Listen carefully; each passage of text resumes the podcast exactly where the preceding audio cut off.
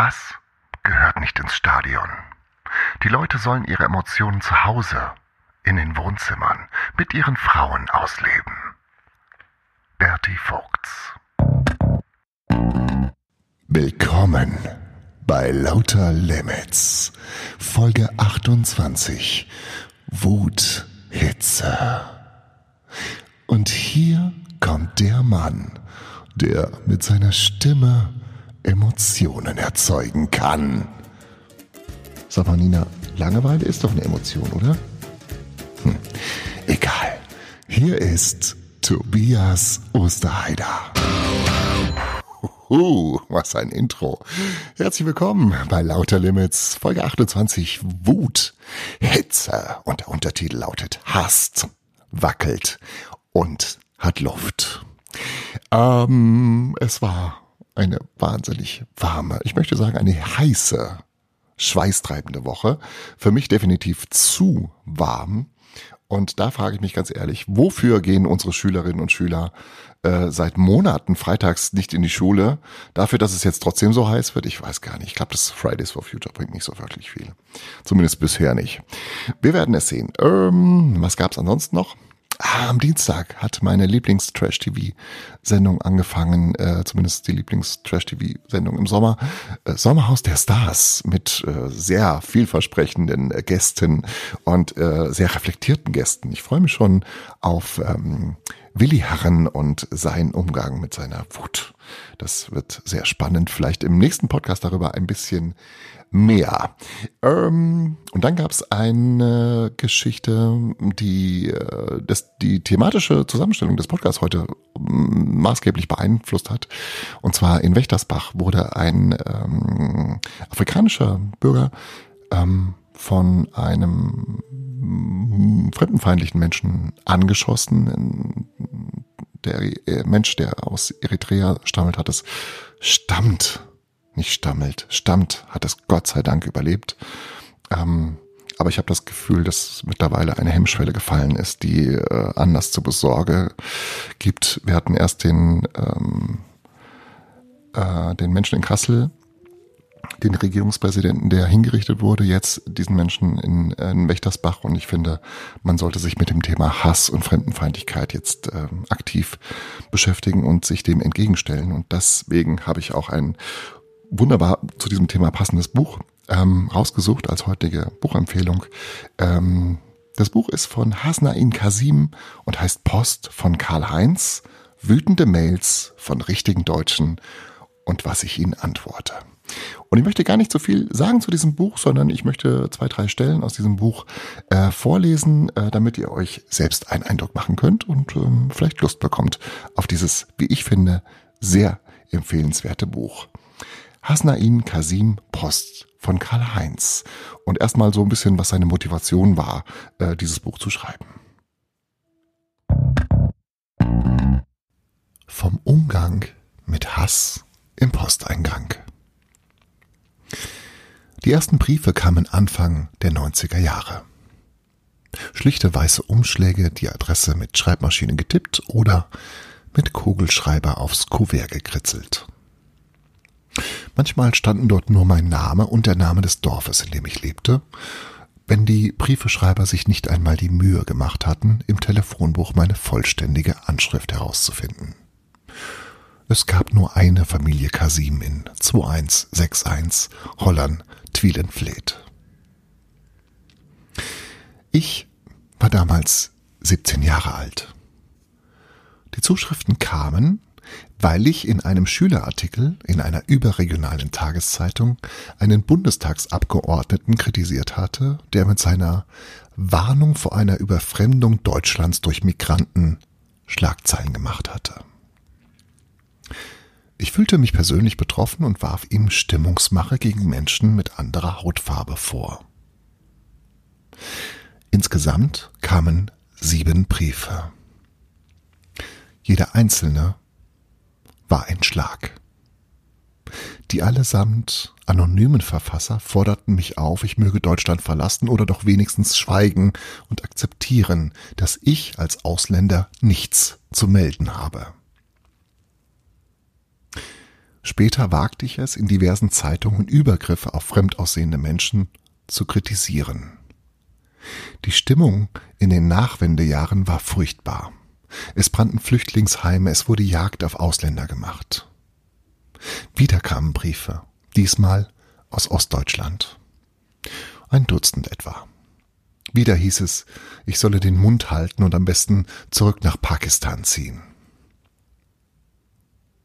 Mich schockierten diese Zuschriften. Sie waren deutlich harscher formuliert, als ich es jetzt zusammenfassend wiedergebe. Aus ihnen sprachen Ablehnung, Hass, auch die Unfähigkeit, Kritik hinzunehmen oder mit sachlichen Argumenten entgegenzuhalten. Vor allem traf mich, dass sie allesamt nicht nur auf meine Kritik zielten, sondern auf mein Fremdsein.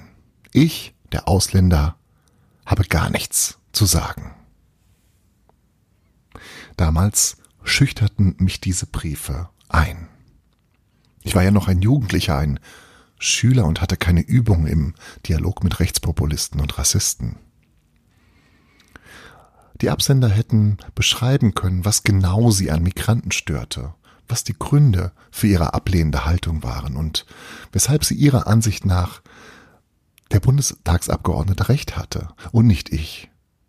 Aber statt zu argumentieren, schrieben sie Ausländer raus und halt die Fresse, Kanacke. Mein fremdklingender Name genügte ihnen als Rechtfertigung, verbal auf mich einzuprügeln. Wenn heute von all dem Hass die Rede ist, der sich über Menschen ergießt, über Andersdenkende, Andersglaubende, anders Aussehende, anders Liebende, anders Lebende, dann klingt das oft so, als handle es sich um ein neues, erstaunliches Phänomen. Aber das ist nicht der Fall. Diesen Hass gab es schon immer. An Stammtischen, im privaten Kreis, in vertrauten Runden oder eben in anonym verfassten Briefen. Doch Hass in Briefform kostet Zeit und Geld. Man musste sich ein Blatt Papier besorgen, sich hinsetzen und schreiben, den Brief in einen Umschlag stecken, die richtige Adresse herausfinden und das Ganze dann auch noch frankieren, sprich bezahlen und zum Briefkasten bringen. Diese Mühe wollten sich etliche Menschen nicht machen. Neu ist also nicht der Hass an sich, sondern wie und wie sehr man ihn zu spüren bekommt. Die Kommunikation im Netz hat es leicht, vielleicht zu leicht gemacht, seiner Wut freien Lauf zu lassen. Eine Meinung ist heute schnell hingeschrieben, hingekotzt. Einfach ein paar Sätze runtergetippt, Grammatik und Rechtschreibung sind eh egal. Das anonyme E-Mail-Postfach und der anonyme Account im Internetforum sind für solche Zwecke längst eingerichtet. Klick und weg. Nicht der Hass, die Wut, die Unanständigkeit sind die neuen Kommunikationswegen geschuldet, sondern die Flut. Sie trifft heute viel mehr Menschen als früher. Doch auch in der Gesellschaft hat sich etwas verändert. Der Ton in der politischen Auseinandersetzung ist härter geworden. Immer mehr Menschen, auch respektable Leute, fordern allen Ernstes eine weitgehende Normalisierung der Rechten als Diskursteilnehmer. Menschenfeindliche Kommentare werden nicht etwa verurteilt, sondern immer häufiger als mutiger Tabubruch inszeniert. Immer offener und stolzer bekennt man sich zu Dingen, die früher unsagbar waren. Geil, dass man mal jemanden so richtig die Meinung geigen kann. Derb und ungeschönt und niemand kann einem das verbieten. Endlich sagt's mal jemand.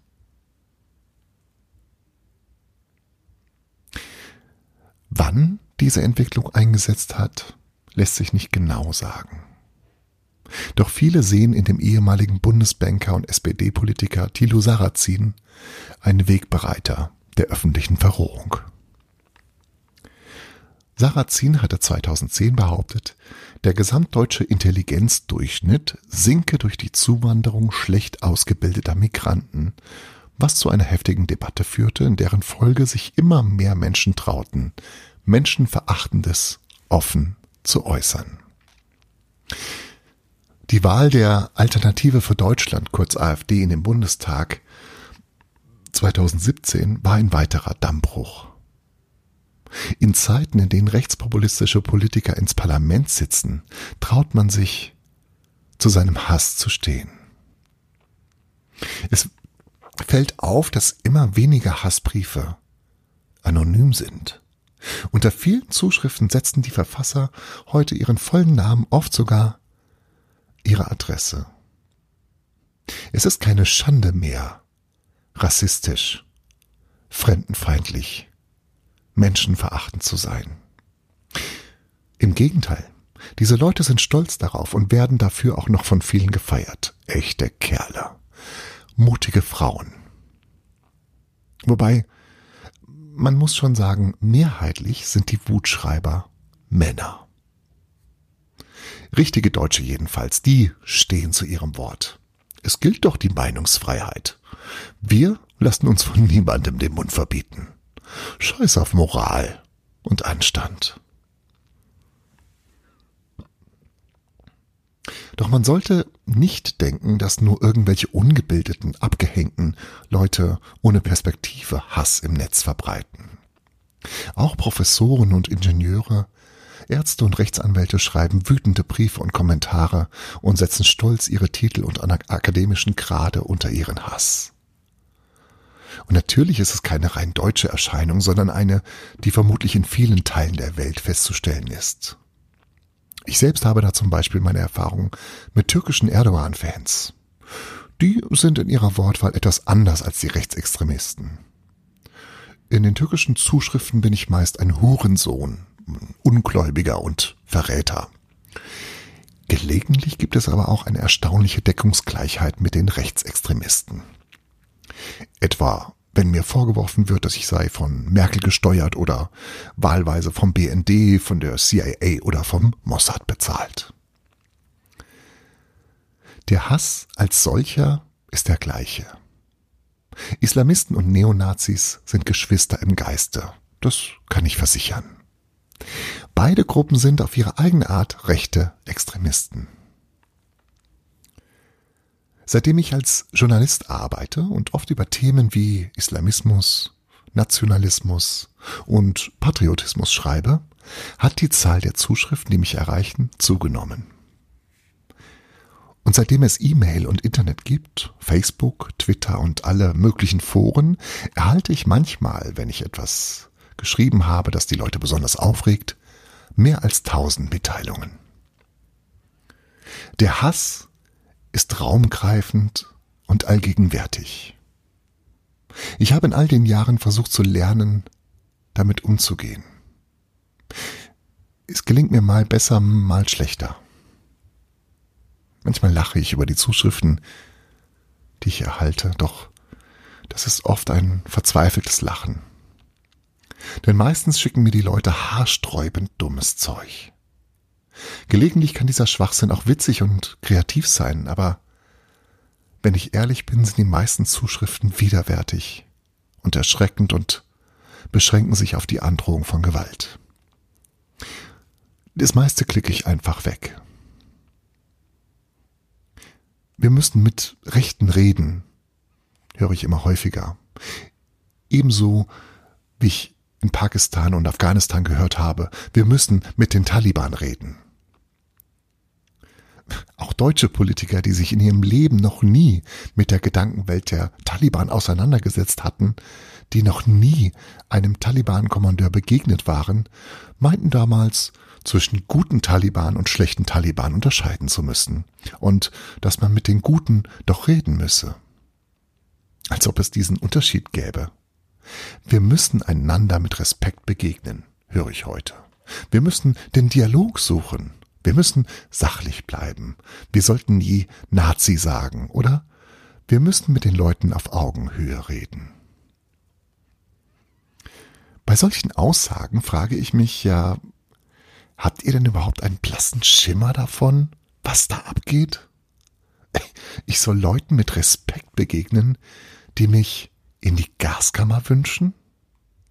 Ich soll den Dialog mit Leuten suchen, die mir nichts anderes als Hau ab nach Pakistan raus aus Deutschland in Versalien entgegenbrüllen? Und was soll bitteschön auf Augenhöhe heißen? Soll ich mich auf den Bauch legen, um mit diesen Leuten auf Augenhöhe zu reden? Diese, bei allem Respekt, dämlichen, jedenfalls unbeholfenen Ratschläge geben mir mehr zu denken als die meisten Beleidigungen, Beleidigungen und Drohungen. Ich empfinde dieses achselzuckende Zuschauen, solche, naja, damit musst du halt klarkommen, Positionen als dröhnendes Schweigen. Genau, das war ein kleiner Auszug aus äh, der Einleitung von dem Buch von Hasnain Kasim, Post von Karl-Heinz, wütende Mails von richtigen Deutschen und was ich ihnen antworte. Und jetzt ähm, haben wir drei Beispiele einer solchen Kommunikation und ähm, ja, gutes Zuhören natürlich. Jemand, der sich Siegfried Drachentöter nennt, schreibt mir am 2. Dezember 2016 um 7.45 Uhr. Sie wollen sich gar nicht in Deutschland integrieren und anpassen. Sie wollen Deutschland dominieren und demütigen. Meine Antwort am selben Tag um 11.10 Uhr. Ja, ich will den Ring euch zu knechten, euch alle zu finden, ins Dunkel zu treiben und ewig zu binden. Er schreibt mir daraufhin am 3. Dezember 2016 um 11.15 Uhr. Machen Sie sich ruhig lustig, aber Sie sind wie alle Muslime. Sie wollen nur Macht und noch mehr Macht, und zwar auf militante Art und Weise. Es geht um Eroberung, um nichts anderes. Geben Sie es zu, das ist die Wahrheit. Ich schreibe ihm am selben Tag um 18 Uhr. Siegfried, alter Drachentöter. Ich habe es doch schon in meiner ersten Nachricht zugegeben. Wie Sie vielleicht wissen, habe ich ein paar Jahre bei der Bundeswehr gedient. Genau, ich bin militant. Trainiere morgens und abends vor und nach der Arbeit. Ich stemme Gewichte und halte mich fit. Warum ich das tue? Weil ich eines Tages putschen werde, die Macht an mich reißen und islamistischer Diktator von Deutschland werde, das dann allerdings in Mordor umbenannt wird. Mit besten Grüßen, Generalfeldmarschall Hasnain Sauron Kasim. Seine Nachricht an mich am 5. Dezember 2016, 7.49 Uhr. Ich habe sämtliche Nachrichten von Ihnen gesichert und werde sie der Polizei übergeben. Sie sind eine Gefahr für Deutschland. Meine Antwort am 6. Dezember 2016 um 9.10 Uhr. Siegfried, einen schönen Nikolaustag wünsche ich Ihnen. Ja, tun Sie das.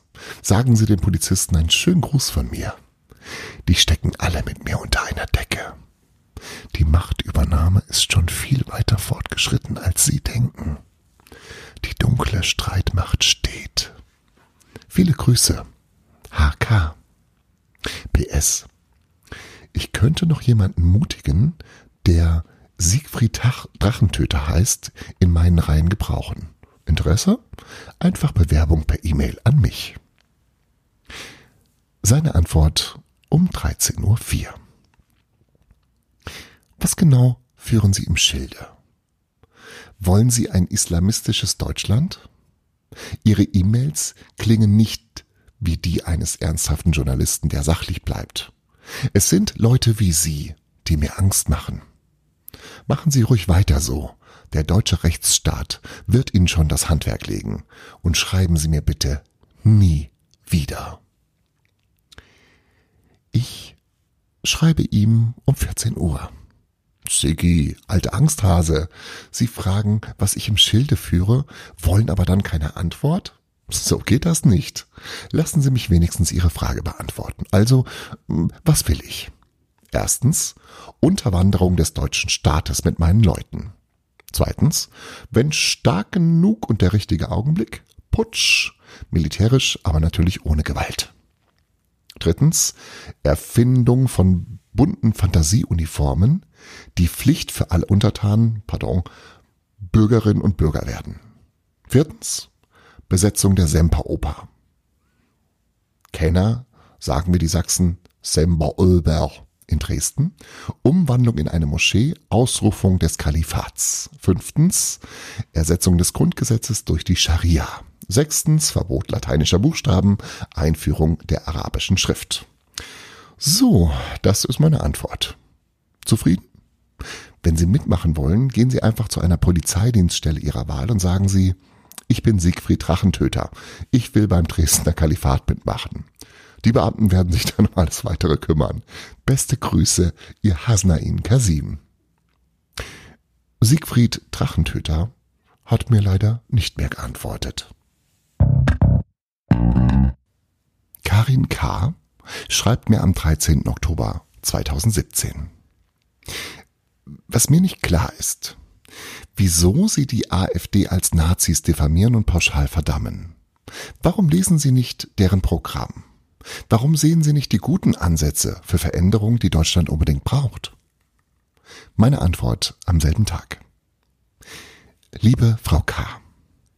Seien Sie versichert, dass ich das Programm der AfD gelesen habe und mir auch ansonsten genau anhöre, was deren Politiker zu sagen haben. Das Problem ist, es gibt ziemlich furchtbare, menschenverachtende, rassistische Aussagen von ihnen. Das macht alles andere zunichte. Zu sagen, man müsse doch die guten Seiten der AfD sehen, ähnelt dem Argument, Hitler habe doch auch vernünftige Dinge getan, zum Beispiel Autobahnen bauen lassen. Viele Grüße, Hasnain Kasim. Sie schreibt mir am 15. Oktober 2017, wollen Sie die AfD mit Hitler vergleichen? Sie diffamieren schon wieder. Meine Antwort am selben Tag. Liebe Frau K., nein, ich vergleiche nicht die AfD mit Hitler. Ich sage, zu behaupten, AfD-Politiker sagen ja auch vernünftige Dinge. Neben all dem rassistischen, fremdenfeindlichen, undifferenzierten Müll ähnele der Aussage, auch Hitler habe Vernünftiges getan. Es gibt Dinge, die jemand sagt oder tut, die stellen diesen Menschen ins Abseits. Egal, was er sonst noch Gutes oder Vernünftiges tut. Wenn Sie dieser Vergleich stört, habe ich einen anderen Vergleich für Sie. Stellen Sie sich vor, Sie haben ein wunderschönes Kleid an. Edelster Stoff. Edelsteinbesatz. Was weiß ich. Nun laufen Sie durch einen Hundehaufen. Am Saum bleibt davon etwas kleben. Was ist das Ergebnis? Sie müssen das Kleid in die Reinigung geben. Sie sagen nicht, ist doch egal, der Stoff glänzt so schön, die Diamanten funkeln, das muss man doch auch mal sehen. Die Scheiße unten macht das ganze Kleid unbrauchbar und solange Sie das nicht abwaschen, reinigen, sich davon befreien, bleibt das so. Und so ist es auch mit der AfD. Die Scheiße klebt noch an vielen Stellen. Ich weiß, das klingt unappetitlich, aber das, was AfD-Politiker in vielen Bereichen sagen, ist es leider auch. Aber dieser Vergleich bedeutet auch, in bestimmten Fällen ist eine Reinigung eben noch möglich. Übertragen auf die AfD, sie müsste sich ausdrücklich trennen von bestimmten Aussagen und auch von bestimmten Leuten. Solange sie das nicht tut, bleibt das Kleid eben schmutzig. Viele Grüße, Hasnain Kasim. Karin K. schreibt am 16. Oktober 2017, ich habe trotzdem die AfD gewählt und werde es auch weiterhin tun, trotz ihrer unmöglichen Vergleiche. Meine Antwort am selben Tag. Liebe Frau K. Das bleibt Ihnen ja unbenommen, das ist Ihr gutes Recht. Sie dürfen natürlich auch jederzeit und immer Ihr Kleid mit der Hundescheiße am Saum tragen. Aber sie müssen dann eben aushalten, dass Leute ihnen sagen, oh, sie haben da was am Kleid oder huh, ihr Kleid riecht aber streng. Viele Grüße, Hasnain Kasim. Karin K. hat mir daraufhin nicht mehr geantwortet. Karl-Heinz S. schreibt mir unter Angabe seiner vollen Adresse am 29. November 2016 um 14.03 Uhr. Herr Kassim, Sie sind ein Schmierfink, der nur antideutsch denkt und schreibt. Ich habe noch nie etwas Vernünftiges aus Ihrer Feder gelesen, noch nie. Sie erlauben sich wirklich etwas, als Ausländer uns Deutsche belehren zu wollen in ihrem überheblichen Ton. Komm du, Schreiberling, zu mir, dann zeige ich dir, was ein echter Deutscher ist. Meine Antwort am selben Tag um 17.25 Uhr. Lieber Herr S., haben Sie vielen Dank für Ihre Nachricht. Ich freue mich sehr über Ihre Einladung. Sehr gerne komme ich zu Ihnen. Da ich zufälligerweise mit meiner Familie, Klammer auf, Großeltern, Eltern, Geschwister, drei Ehefrauen, die vierte kommt nicht, die liegt gerade im Kreissaal, kriegt unter sechstes gemeinsames Kind, acht Kindern, 17 Cousinen, 17 Cousins und 22 ihrer Kinder, ohnehin in ihrer Nähe auf Urlaub bin, würde ich gerne gleich am Sonntag, den 4. Dezember vorbeischauen und mit Ihnen Advent feiern. Wir alle freuen uns sehr, von Ihnen zu lernen, was ein echter Deutscher ist. Mit besten Grüßen, Hasnain Kasim. Karl-Heinz S. schreibt am 30. November 2016 um 7 Uhr. Soll das ein Witz sein? Meine Antwort um 11.45 Uhr. Lieber Herr S. Nein, keineswegs. Wir sind wirklich in Ihrer Nähe und freuen uns sehr über Ihre Einladung. Eine kleine Frage noch. Da wir mit der Großfamilie kommen, wo können wir unsere Busse parken? Wir sind mit zwei großen Reisebussen unterwegs und haben Sorge, dass man in, jetzt wird der Ort genannt, was ja eher ein kleiner Ort zu sein scheint, keinen Parkplatz findet. Und da wir Sie und Ihre Frau nicht übermäßig beanspruchen wollen, Kekse und Tee genügen. Kuchen bringen wir mit, außerdem drei Ziegen, die wir in Ihrem Garten schächten können. Haben Sie denn eine Feuerstelle, wo wir anschließend grillen können?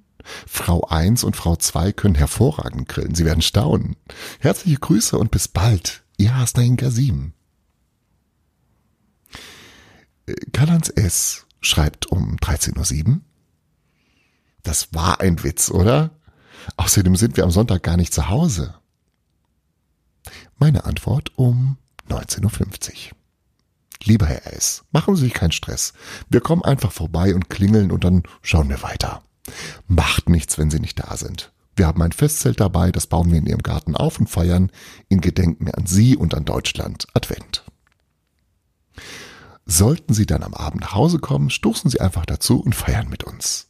Herzliche Grüße, Hasnain Kasim. PS.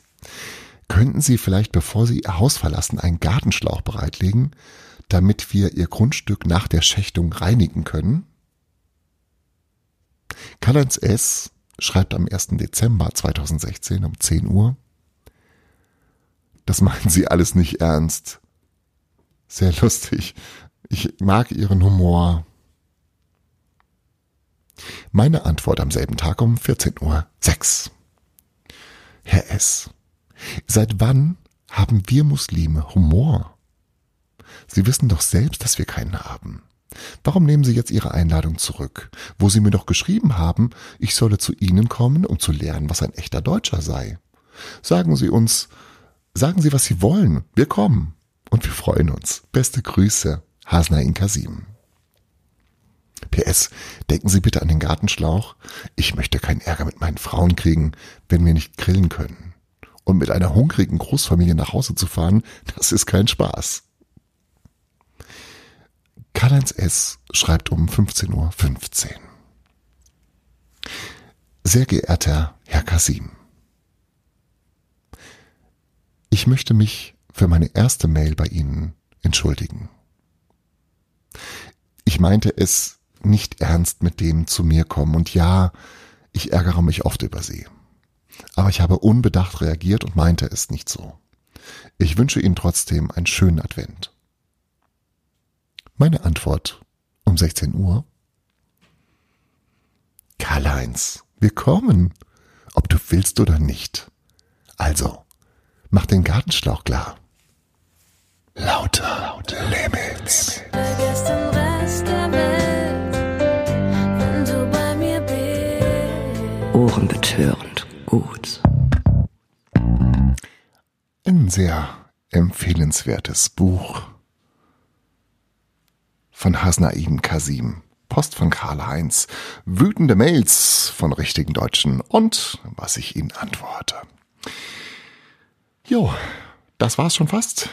Aber noch nicht ganz, denn es gibt eine neue Rubrik und in der verfasse oder nicht verfasse ich, sondern in der lese ich selbstgemachte Gedichte vor, die so ein bisschen die vergangene Woche Revue passieren lassen und ähm, damit fangen wir heute an. Viel Spaß dabei. Lauter Limits. Das ist das allerletzte. Schuld daran ist diese Hitze. Schuld daran, dass ich so schwitze. Schwitzen ist, wenn Muskeln weinen. Für mich soll immer Sonne scheinen. Denn durch den Schweiß wird mir gewiss, dass mein Körper voller Muskeln ist. Das war das allerletzte. Doch für heute ist wirklich Schluss. Lauter Limits.